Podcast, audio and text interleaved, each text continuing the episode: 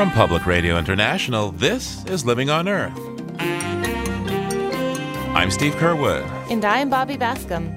Brazil's new president, Jair Bolsonaro, challenges the constitution to open indigenous land in the Amazon for mining. It is very much this thinking that Brazil has all this mineral wealth that should be exploited by Brazil. They shouldn't not be used just because what they see as a handful of Indians want to conserve it. But this is widely seen in Brazil as a backward way of thinking. Also, record flooding in the upper Midwest has depleted the region's deep, fertile soil. So you had this really saturated soil, this thick layer of snow, and then you had all of a sudden this huge influx of rain a few weeks ago. That's how we ended up with a massive amount of water basically scouring these fields. So instead of depositing nutrients, it basically ripped the nutrients out of the soil. That and more this week on Living on Earth. Stick around. From PRI and the Jennifer and Ted Stanley studios at the University of Massachusetts Boston, this is Living on Earth. I'm Steve Curwood. And I'm Bobby Bascomb. A constitutional crisis looms in Brazil as its controversial new president, Jair Bolsonaro, seeks to open the Amazon for more development. Before the 1950s, the Brazilian Amazon was the territory of the indigenous tribes who'd been living there for millennia. But starting in the 50s and 60s, the Brazilian government began a program to encourage farmers to settle the Amazon and make it productive. It is not enough to build roads. We must colonize for agriculture or for cattle. Tanto para agricultura como para criação, a terra é boa. The land is good. There are green pastures in the forest made of milk and honey.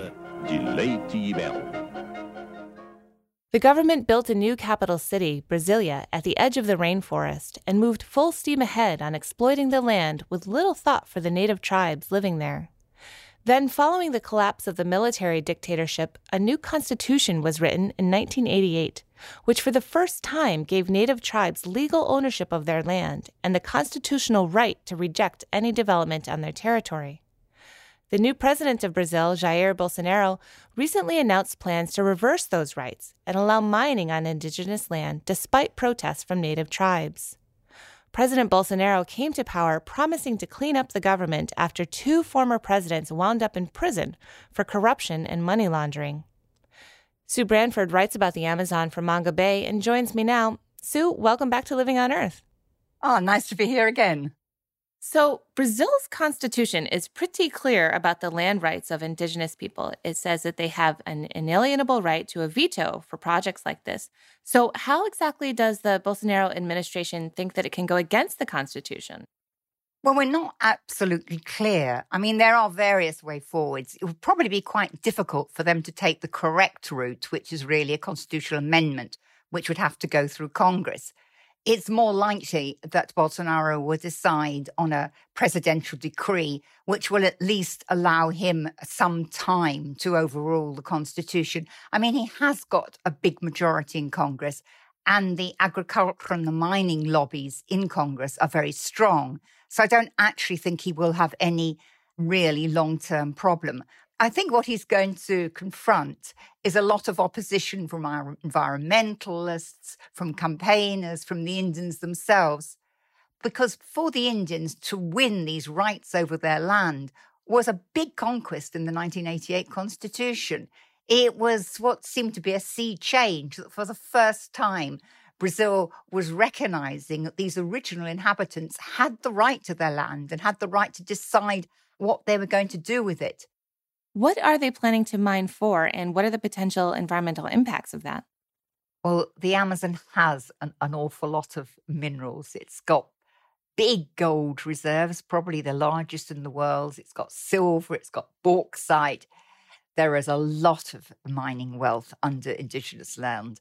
And so it is very much this thinking that Brazil has all this mineral wealth that should be exploited by Brazil. They shouldn't not be used just because what they see as a handful of Indians want to conserve it. But this is widely seen in Brazil as a backward way of thinking. That particularly now, when we're getting more and more concerned about global warming, there's a growing number of Brazilians who feel that the forest, the Amazon forest, should be conserved. That if we go on, if Brazil goes on cutting down the forest, then we're Brazil is going to reach a turning point because scientists have been saying for many years now that once about 25% of the forest is felled, then you're very likely to spark off a whole process of by which the, the rich tropical forest is transformed into a savanna. And they now say about 21, 22% of the forest is felled. So we're very close to the tipping point. You know, to build a mine, of course, it's not an isolated structure. They will need roads to get to the mines. And, and that, of course, means opening up the forest to other activities. There's the famous fishbone effect, you know. So if you look from from above and you look down, there's the main road that's been built, and maybe it's paved. And then off of that, there's all these tributaries of informal roads that farmers, agriculturalists, other miners, and things will use. How big of a concern is that, do you think? That's a very big concern. I remember when they were building the BR 163 highway, which went from Cuiabá to Santarém, a port on the Amazon. They promised that they would control the influx of population, that there would be none of these lateral roads built off the main highway. And they made a series of projections about what they thought the environmental damage would be. And 10 years later, the damage was off the scale. It was much worse than their worst projection made at the time. It is very difficult to control influx of population once you've got some kind of road, whether it be a highway to join up two cities or whether it be an access road for a big mine. People do move in, and, and there is land hunger still in Brazil because quite a lot of land is in the hands of the big farmers. There's thousands of landless peasants who see the only way forward, the only way to earn their living is by occupying a plot of land. So they move in whenever they can. And one can understand why they do it. And this is likely to be more serious now. It's already getting more serious in the Amazon because Bolsonaro is not controlling the influx of population. He has dismantled FUNAI, the indigenous agency. He's in the process of dismantling IBAMA, the environmental agency. So loggers and small time miners, they can all move into indigenous land. And the Indians are very much on their own. There's really no institutional forces they can turn to to have these invaders evicted from their lands. And so there's been a considerable increase of violence in these areas now. Can you give me an, an, example, maybe from the battle days during the military dictatorship, and how mining or this type of development on indigenous lands impacted indigenous people? So, what are these um, indigenous tribes looking at from their own past to inform them today about making decisions about how to move forward? Well, I think the project that the Indians talk about most is the big Belo Monte Dam on the Xingu River, which is the second largest hydroelectric power station in the world. And the government made a lot of promises to the Indians whose lives have been seriously disrupted by this dam that they would give them land, they would give them money, they would make sure their lives weren't disrupted. And the government has, in fact, given the Indians some money. But a lot of delegations of Indigenous people have visited Belo Monte and have come back horrified at what's happening to Indigenous culture. Because these people, a lot of their land has been taken away, they haven't got enough space to hunt or even to cultivate crops. So they're basically sitting in villages, getting handouts, food baskets uh, from the authorities, and their culture is being decimated. And, and I've heard a lot of Indians say that they can scarcely believe it. The Indians in these villages have now have high levels of diabetes, they have strokes, they have all these diseases of the Western world, which many people think come from the food we eat, and the Indians have never had in the past. And it's made them feel they should not really believe the government if the authorities come with promises about the money they will get and all, all the advantages that will come for these big mining projects. And I think there's nothing like going to an area and seeing the impact of a project to make communities aware of just what could happen to them, what the risk is for them. Now, this will have to go through the courts, I believe. What should we be looking for there? How likely is this to get the green light in the courts in Brazil? Well, this is an interesting development because the judges, the judicial system in Brazil, which is widely regarded as reactionary, conservative, is actually taking the forefront now in organizing opposition to, to Bolsonaro. So we've got the general prosecutor, Raquel Dodge, who's the most powerful prosecutor in the country, saying, Hang on, Bolsonaro, we're going to fight this in the courts. We're not going to let you ride roughshod over our constitution.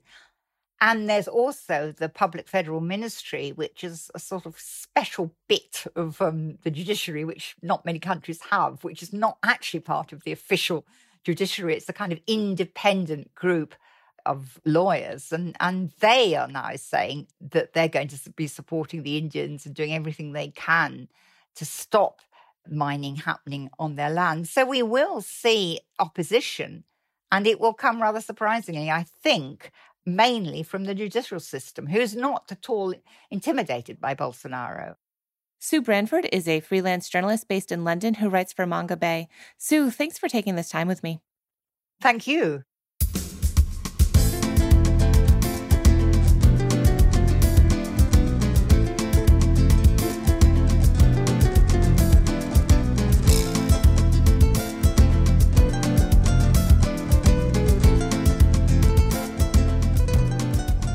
Time now to take a look beyond the headlines with Peter Dykstra. Peter's an editor with Environmental Health News at ehn.org and dailyclimate.org. And he's on the line now from Atlanta, Georgia. At least I think so. Hey, Peter, are you there? How you doing, Steve? I'm going to talk a little bit about uh, the Environmental Working Group's annual Dirty Dozen list of produce that has some pesticide risk. They have usual suspects on the list each year, like strawberries and apples and spinach but there's a new, extremely trendy newcomer that's in there kale. Oh, Peter, say it's not so. I just had a kale bowl. Uh, at least you didn't have a kale burger. I don't know if that exists yet. Uh, but kale is often grown with use of a chemical called DCPA. It's also known as Dacthal.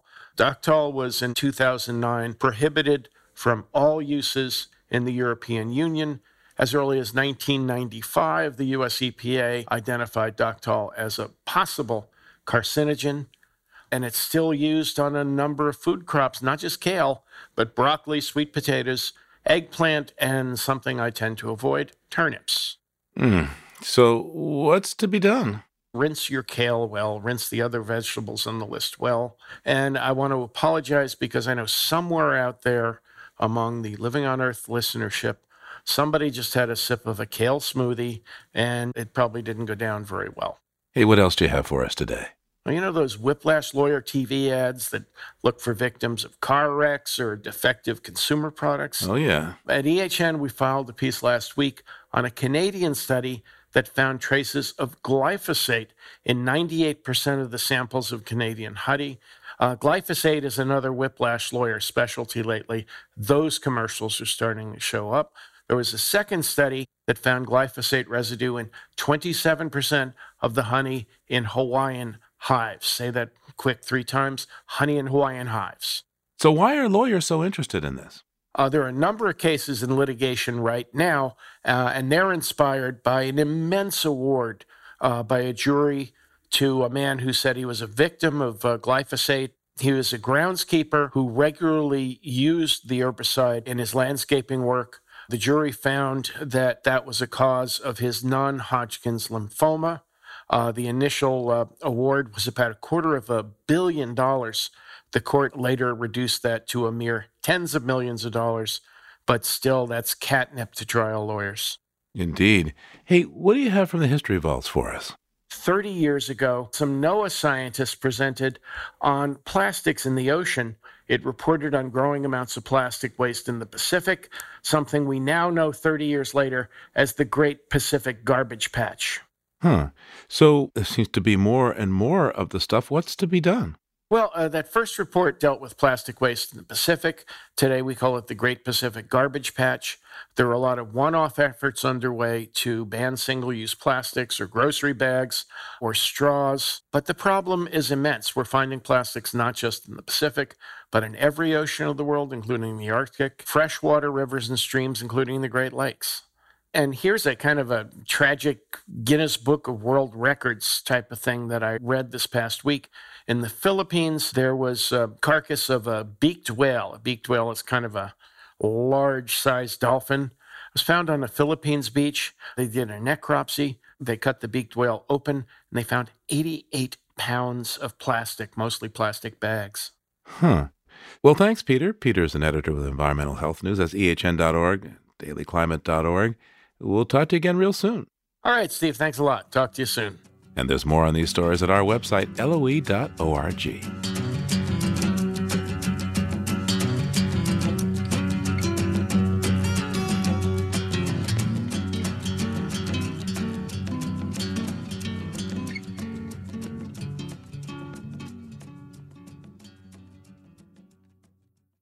If you like what you hear on Living on Earth, please join us with a gift of $5 or more. Just go to loe.org and click on Donate at the top of the page. And thank you.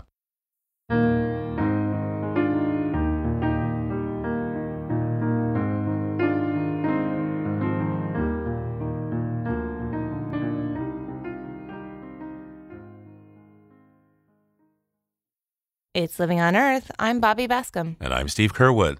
The Midwest remains in a state of emergency with record flooding along the Missouri and Mississippi River basins.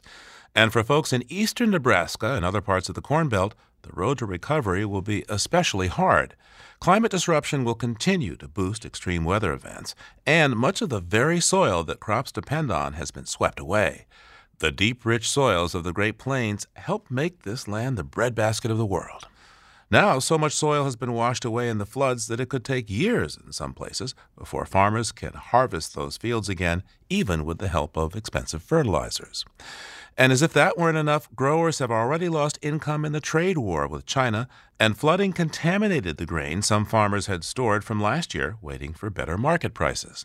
Brian Kahn is a senior reporter for the Gizmodo website Earther and wrote about the lasting impact these floods will have on Midwestern farmers. Brian, welcome to Living on Earth. Thanks for having me. So, what's going on? Well, these floods were a little bit different than the the positive floods you can have, in part because they were so severe and extreme. And when you have these smaller floods, sometimes they can wash that sediment in. It can be really helpful and beneficial for the soil. But what happened with these floods was something that was extremely different than that for a number of factors. You guys sort of go back a few months to actually understand what really happened, which is that it was an incredibly wet, cold winter in Nebraska. They had piles and piles of snow that had already actually fallen on top of tons and tons of rain that fell in the fall. So you had this really saturated soil, this thick layer of snow, and then you had all of a sudden this huge influx of rain a few weeks ago. When you get that rain falling on the snow, it melted it all off. And the soil was too saturated, so there's nowhere for it to go. And that's how we ended up with a massive amount of water basically scouring these fields. So instead of depositing nutrients, it basically ripped the nutrients out of the soil. And so, of course, there's a levee system now. So once the soil got in the water, instead of getting spread out further downstream, it gets channeled in these levees, huh? Yeah, it can get channeled in levees. Um, you know, many of those levees also weren't even able to hold back the river. So you're having these big influxes of water actually be released from dams and levees that actually end up um, washing away more soil. By the way, Brian, remind us just what is soil as opposed to dirt? So soil is basically, I mean, it's the building block of life. There's a reason the Midwest is the spot where we grow everything. It's because it's this incredibly dense, nutrient rich soil that allows all sorts of things that we rely on to eat um, to grow. So that's why the Midwest is really this breadbasket of not just the US, but the world, um, because it has this soil that goes feet deep, that is super dense in nutrients, and that allows plants to grow. So, what are the options for flooded out farmers once the water recedes? I mean, frankly, none of the options are good. The first is to you know wait for the waters to recede and see what that damage looks like um, for fields that have been hit with just you know a little bit of flooding and maybe a little bit of sediment and sandy soil. That can be churned up. It can be turned into you know farmable terrain, um, and they can grow something on that. May not be as big of a crop as last year, but it's something they can do. Another option is to think about um, soil remediation. So in some cases, we may be looking at sand that's you know a foot, two feet thick, um, this heavy sediment with no real nutrient value or very little, anyways. And in that case, what you're looking at is potentially years of remediation. So planting cover crops, doing things to help restore the structure of the soil that basically lets it hold nutrients again. And those kind of processes are not short term. I mean, that's a multi year process in a lot of cases where you may have fields that just aren't producing anything to eat or anything of you know real value for years on end. To what extent did farmers lose stored crops that they were hoping to sell later on. I mean, that's happening all over the place. When your silos get filled with water, um, even the bottom bit that can, you know, create rot and all sorts of issues. And that's why, you know, when we're talking about what does this flood, you know, what are the damages? What's the total going to cost? That's why we're not talking about, you know, hundreds of millions of dollars. We're talking about billions of dollars in losses within the agriculture sector from not being able to plant, from having, you know, stored grain rot out, from having livestock die. I mean, you know, it's going to reshape people's livelihoods and it's going to reshape their considerations going forward. Now, in the aftermath of these floods, to what extent are some of these farmers going to be out of business?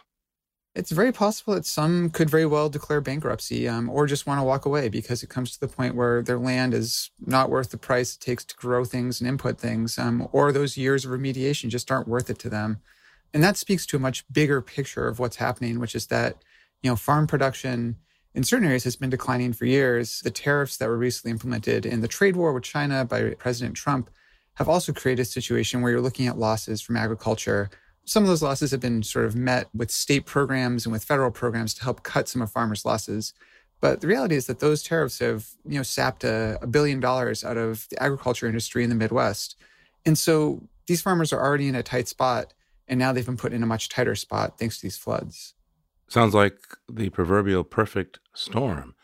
First, you have well, fairly expensive fertilizers that you have to deal with.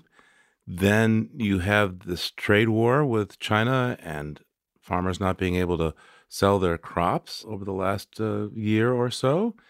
And then you have this a series of floods that just really wrecks everything from cutting this year's crop to nothing. I wonder if some of the farmers you talk to, if they're feeling like they're facing a plague or something. I mean, in a lot of ways, it does, you know, sort of take on that biblical idea of a plague. I mean, it's just, it's wave after wave of things that are hitting them. To me, I mean, as a climate reporter, it speaks in a lot of ways to how climate change is kind of this idea of a threat multiplier. You already have these people living in the Midwest that were dealing with, you know, pretty extreme impacts from the federal government pushing down on them, efforts to squeeze more out of their field, the use of fertilizer. I mean, all these different things kind of tugging and pulling at them. And then you have this, you know, final wave of this potentially climate change induced storm and flood event happening. And that really pushes them over the edge. And so, you know, this is a perfect example of, unfortunately, what we might see more as the world warms. Yeah. So you write that there certainly is probably a, a climate aspect to these floods there. So, just how does climate change translate into worsening floods along these rivers and in this farmland? So, you know, one of the big things about climate change is that it's increasing um, both the commonness of extreme precipitation and the extremeness of that precipitation. And, you know, this is also a basic physics thing at the end of the day. Um, a warmer atmosphere holds more water. Eventually, that water is going to fall out of the atmosphere. And so that's why we're seeing these increase in extreme precipitation around the US. And it certainly speaks to, you know, this storm in particular. You think about, um, sure, it was cold in Nebraska. We're still going to have cold winters, but we also are seeing this increase in rain falling during the winter all across the country, including a 74% uptick in Nebraska in terms of if you look at weather stations around the state, 74% of them are recording more rain than they did even 50 years ago. And so, you know, this is what climate change looks like. So, as climate driven catastrophes keep happening more and more frequently, people are talking about uh, how important it is to be resilient. So, what does resiliency mean for farmers at risk of continually losing their topsoil, their stored grain, and their livestock to floods? You know, I'd say that resiliency really sort of starts at the top. I mean, what we're seeing here is, you know, a river control system that was designed for certain types of floods. And this flood was an outlier. Um, it was extreme. It's kind of like you look at what happened to New York during Hurricane Sandy, or you look at what happened to California during the drought. I mean, these are outlier events that we become more common. So we don't just need individual farmers to think about resiliency we need to think about how does the system itself become resilient. Frankly, there are no easy answers for what that looks like. Do you build more flood control dams? Do you build more levees? Or do you choose more natural solutions to say this area is now, you know, a floodplain that we're just going to not, let anyone build? There are a lot of open questions on that. In terms of farmers and thinking about, you know, what can they do? There's a lot of talk about using cover crops to kind of keep soil locked in place even during the off season. There are ideas around no-till agriculture, so farmers spend less time actually turning up their soil, and that will help the structure of the soil stay in place should these heavy rain events occur. But yeah, really, this is like a whole system change that we need to talk about. Uh, okay, Brian, I'm sitting down, so you can tell me How much worse is this year's flood season projected to be like, do you think? Well, the damage right now in the upper Midwest alone is looking to be in the billions of dollars. Um, early estimates have it pegged around $3 billion. That number is likely to rise. And there's also the reality that this flood season is not anywhere close to over. Um, even as the waters are receding in Nebraska and Iowa and that part of the upper Midwest, they're actually still surging downstream towards the Gulf of Mexico. And so you have a situation of flood forecasts for the coming few months through May um, that shows that there could be up to 200 million Americans at risk of facing floods. So the damages that we're seeing in the Midwest are actually, unfortunately, the tip of the iceberg of what we may see over the coming months. Journalist Brian Kahn lectures in the Climate and Society program at Columbia University. Brian, thanks so much for taking the time with us today. Oh, thank you for having me.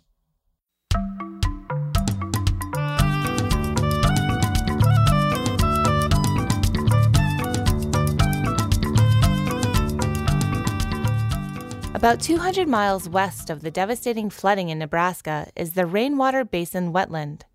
It's 6,200 square miles of depressions left by retreating glaciers that fill with rain and snowmelt each spring. As BirdNote's Michael Stein explains, it's a crucial habitat for migratory waterfowl making their way north this time of year. For 20,000 years, spring rains and melting snow have filled the playas of the rainwater basin of south central Nebraska. Carved by glacial winds at the end of the last ice age, the playas are shallow depressions the warmth of spring fills with abundant life. As winter ends, 10 million waterfowl rest and feed here before continuing north. The seasonal wetlands of the rainwater basin form a 150 mile wide funnel for waterbirds migrating from the Gulf Coast and point south to northern breeding grounds.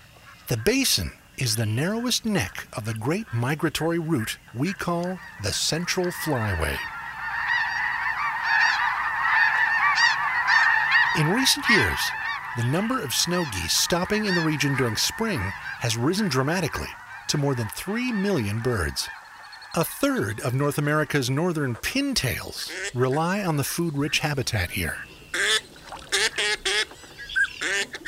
Shorebirds of 27 species use the wetlands. So do half a million sandhill cranes. Fat reserves acquired during their stay here can mean the difference between success and failure in nesting. No other stopover between wintering and nesting grounds can replace the combination of wetlands and grain fields found in the rainwater basin. I'm Michael Stein. For photos of the rainwater basin's migratory birds, splash on over to our website, loe.org.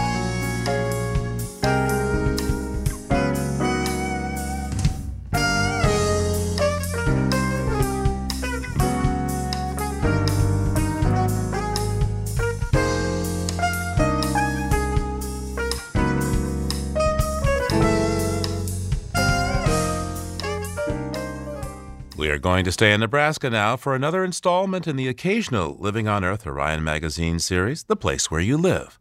Orion invites readers to submit essays to the magazine's website to put their homes on the map, and we give them a voice.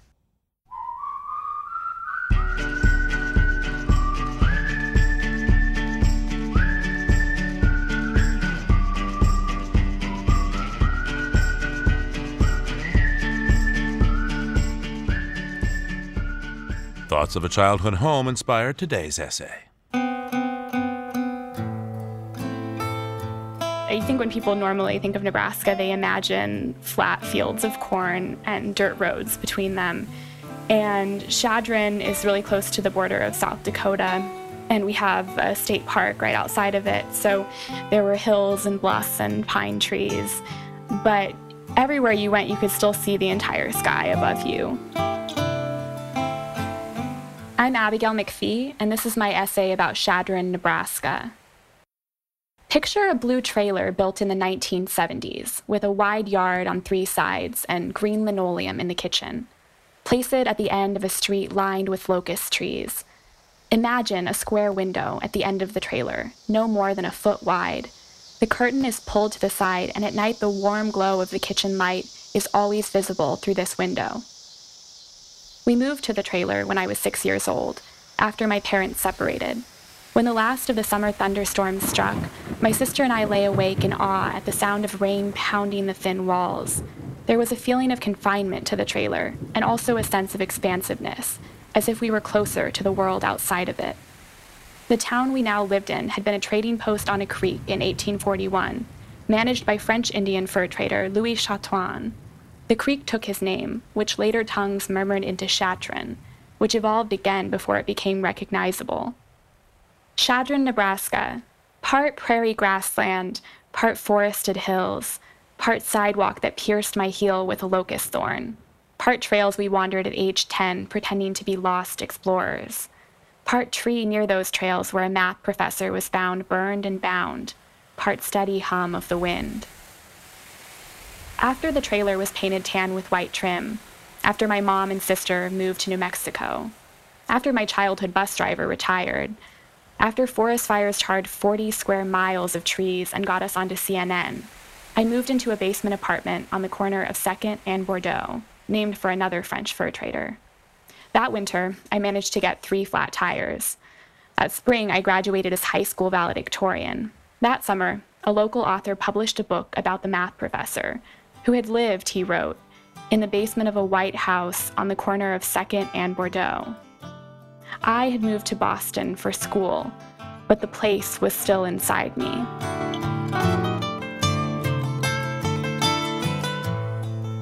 I think Chadron, Nebraska was my childhood in a sense. It was this place that really got inside of me where I, you know, I knew all of the people around me, all of the kids who I grew up with, and I had all of these landmarks of memory, which I think is something that is true of almost any childhood. But the interesting thing about living there was that it was rooted in such history. So every summer, in the second weekend of July, we have a celebration called Fur Trade Days in Chadron, and people will dress up in costumes, and there's a buffalo chip throwing contest, and everyone eats fry bread. My dad, especially, would come and visit that weekend. That was his favorite because he was fascinated by the history of the fur trappers. And so he would dress up like a fur trapper and he would compete in a costume contest and you know, I had that, and I had the whispers of Louis Chartran, who had been uh, the reason that our town got its name, even though it was through this very warped history. So they were just these people who kind of populated our lives, even though they were no longer alive, just as much as the people who we would run into at the grocery store. And I think I lived there at exactly the right time where it spoke to all of the questions that I had about the world. It kind of fostered this wildness inside of me that ironically made me want to go elsewhere. But I think a lot about the unobstructed horizon because it's not something that I experience as much now that I'm living right outside of a, a city. But you had the sense that the natural world was really spreading out around you in an endless way.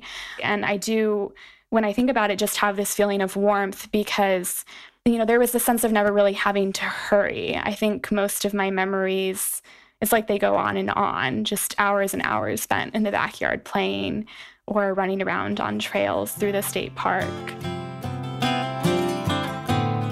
When I go back to Chadron, everything about the landscape feels exactly the same to me a lot of the landmarks that I point to were things that I would have taken for granted without having some distance from the town, even just driving by the turnoff on familiar roads or you know passing the supermarket that everyone shops in. All of those things seem much more precious when you don't see them before. It's almost as if i forgot that they could exist without me. But then when i return to this other place where they've always existed it seems completely normal to me and natural that everything would be, you know, so similar to how it was when I left it. And it's almost as if I could just re enter that world. That's Abigail McPhee in her essay about Chadron, Nebraska. You can find pictures and details about Orion Magazine and how to submit your essay if you want to tell us about the place where you live at our website, loe.org.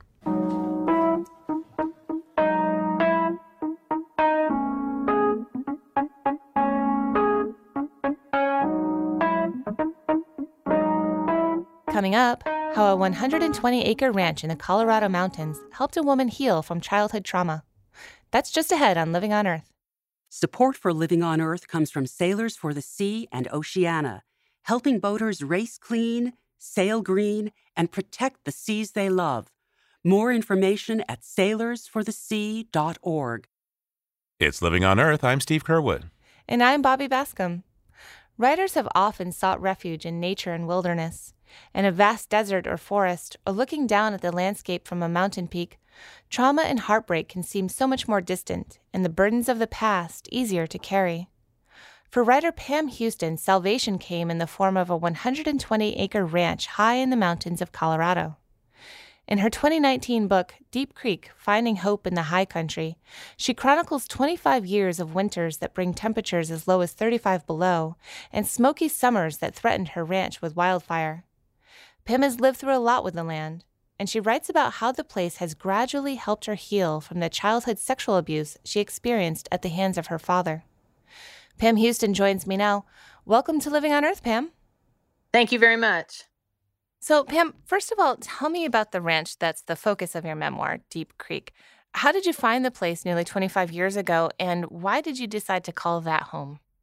Well, the ranch is 120 acres in a high mountain meadow at 9,000 feet. It's got 13,000 foot mountains on all sides of it, fir and spruce forest and aspen.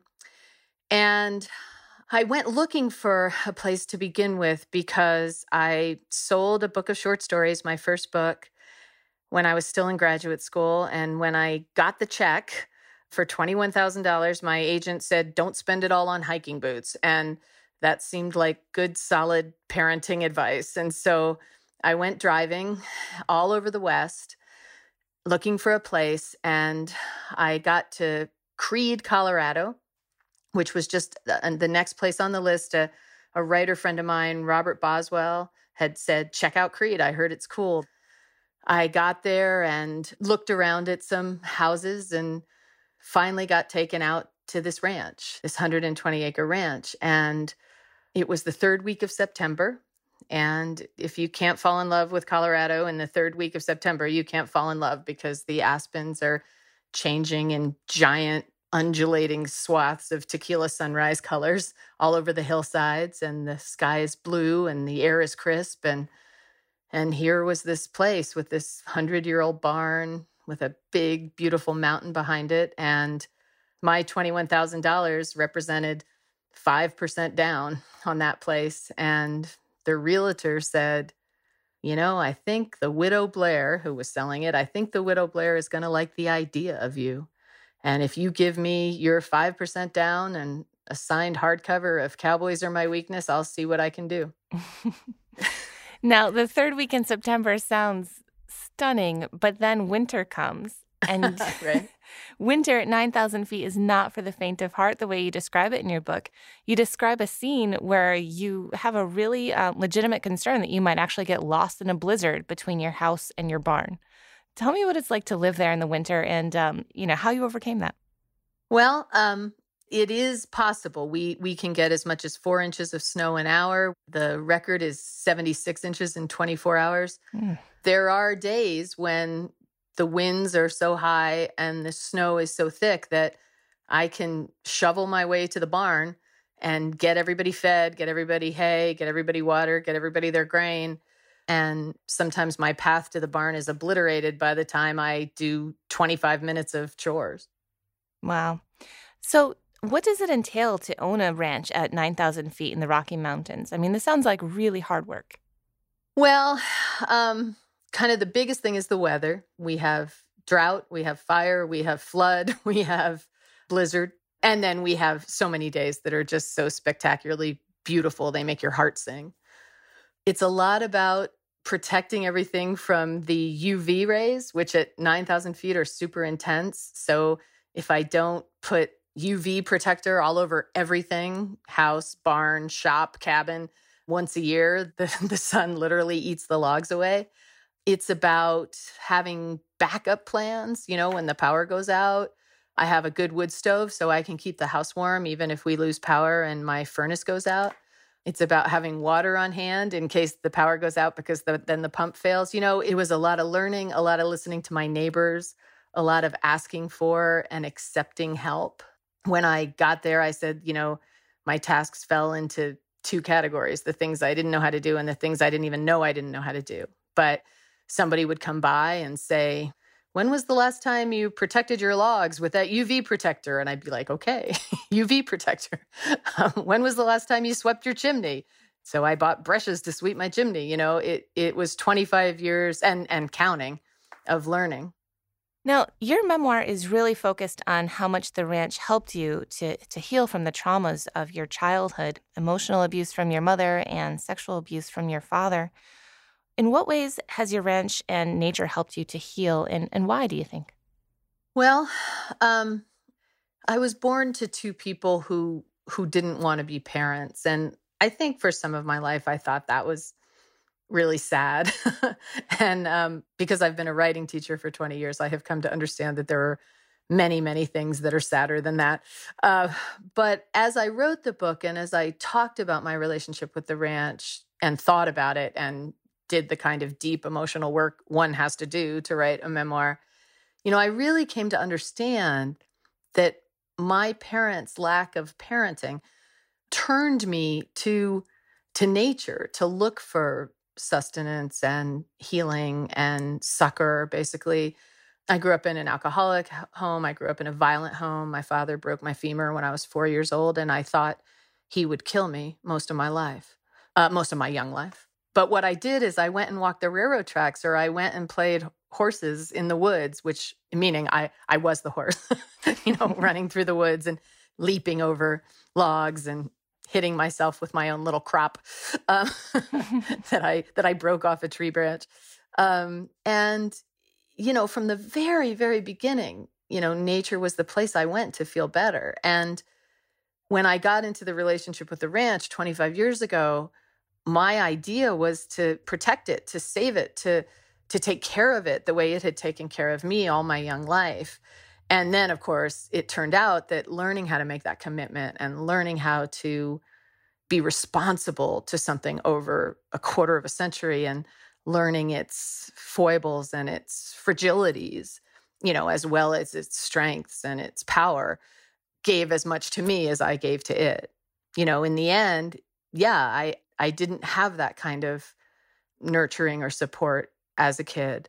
But I found a way to get in relationship with something else, which at first was just the natural world around me in the places I grew up. But in my later life has become this big, long love affair with this 120 acres. Mm. Now, what kinds of climate change impacts are you seeing on your ranch these days, if any? A lot. I'm seeing a lot of impacts. I know that probably the records would disagree with me, would say that this is an exaggeration, but it feels to me like it's about 10 degrees hotter all the time. It's in the summertime, we never used to hit 80, and now we have weeks of 86, 87. In the wintertime, we would always see 35 below. That was always the mark that you'd gotten to the coldest point of the winter. You know, sometimes it would be 38 below zero. This is. Mm-hmm. Um, now the coldest temperatures are like 25 below and it's a heat wave. that might not sound like a big difference and it might even sound like a like a good thing, but it's hard on the ecosystem. The beetles that are eating the trees in the west are related to the fact that we don't get that severe severe cold anymore and of course that's related mm-hmm. to fire. Obviously we're seeing fires all over the west but also at the ranch that are fires on steroids because the beetle kill has killed so many trees. The temperatures are hotter, we're seeing less moisture, and that all combines to make these giant fires. And uh, we had a fire in 2013, the West Fork fire, which burned within a half a mile of the ranch. It burned 110,000 acres and burned for weeks and weeks. Yeah, you describe the the fire in just painstaking detail in your book, but your ranch ultimately was spared. Why do you think that is? Well, all of our ranches were spared because we had the most amazing firefighters imaginable. At one point, the firefighters in our county outnumbered the residents by three to one. Wow. We had literally thousands of firefighters saving our properties. My ranch was never evacuated, unlike many, many, many of my neighbors. And one thing I learned during that fire is that meadows really stop fires. And I was never evacuated because I believe the firefighters felt that I have a, a, big meadow protecting me. And then I also have a stand of aspen at the back of my property, which is where the fire would have come from. And those aspen trees hold a lot of water in their trunks, and, and aspen trees will turn a fire as long as there are firefighters there to help them, you know, to help them turn it. So mm-hmm. I actually learned over the course of this terrifying weeks of seeing 200 foot flames shooting from the trees out my bedroom window that I'm actually a little safer on my very ranch than some other people. Also, now that we've burned, the, the forest burned in a literal horseshoe around my property. So, you know, we're probably okay now, but that sounds like a very selfish thing to say as I hear it to my ears. I mean, the West is going to be dealing with fire as far forward as we can see because of continuous drying, warmer temperatures, and the beetle kill, which are all either directly or tangentially related to climate change. Your book's subtitle is Finding Hope in the High Country. For me, and I suspect a lot of regular listeners to Living on Earth, hope may be hard to come by when each week we talk about the unfolding environmental disasters all around us. How do you personally continue to find hope?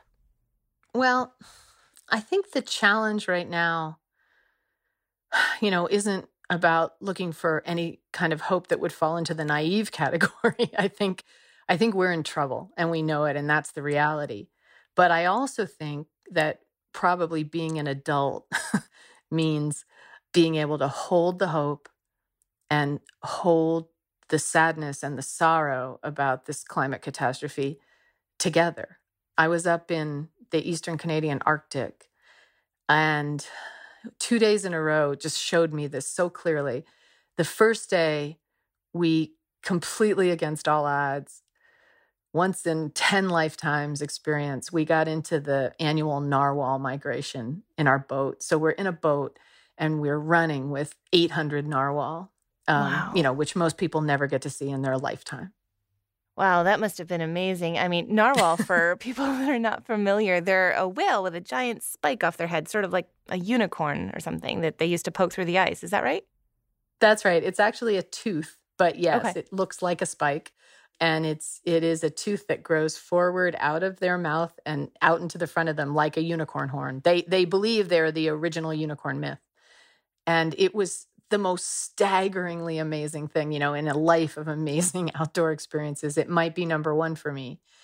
But at the same time, watching those narwhal was the knowledge that probably even more than the polar bear, the narwhal are threatened by the melting sea ice because they need the sea ice to hunt. And then the very next day, a little further down the coast of Baffin Island, we saw this blue thing out in the distance. And you know, they were like, what is that? Is it an island? Where are we? And it turned out to be a five mile by five mile chunk of ice. And it was staggeringly beautiful. It was made of crystal blue glass and it had giant rivers pouring off of it in these sort of porcelain white blue pour overs. And, you know, it was bigger than we could see around from our boat and just this gleaming thing in the sun. And of course, it was the piece of the Greenland ice shelf that had fallen off in 2012 and it was still floating out there. So so you know, never was there a more beautiful object and never was there more evidence of the trouble we're in and there it was you know all together and mm. and i see i see versions of that every single day and and you know, I think one of our troubles right now in this country is it like, is it this or this? Are they with us or against us? Is it us or them? You know, and it seems like, you know, and is the operative conjunction. Like, yeah, it's it's magnificent. The earth is magnificent and it's in dire trouble because of us. And that's a hard truth. But I don't think we can lose either of those. I don't think we can lose the joy at the wild things we still get to experience so that we might fight for its life. Pam Houston is author of Deep Creek Finding Hope in the High Country. Pam, thanks for taking this time with me. Oh, you're welcome. It was my pleasure.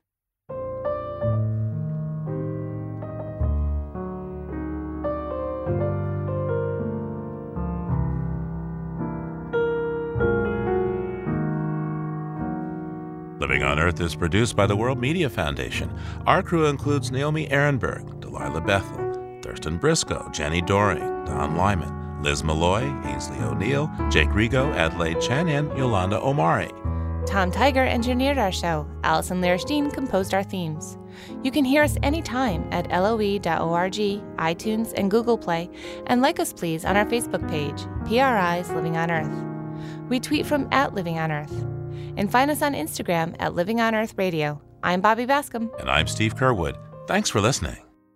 Funding for Living on Earth comes from you, our listeners, and from the University of Massachusetts Boston, in association with its School for the Environment, developing the next generation of environmental leaders, and from the Grantham Foundation for the Protection of the Environment, supporting strategic communications and collaboration in solving the world's most pressing environmental problems. Support also comes from the Energy Foundation, serving the public interest by helping to build a strong, clean energy economy, and from Carl and Judy Ferenbach of Boston, Massachusetts. PRI, Public Radio International.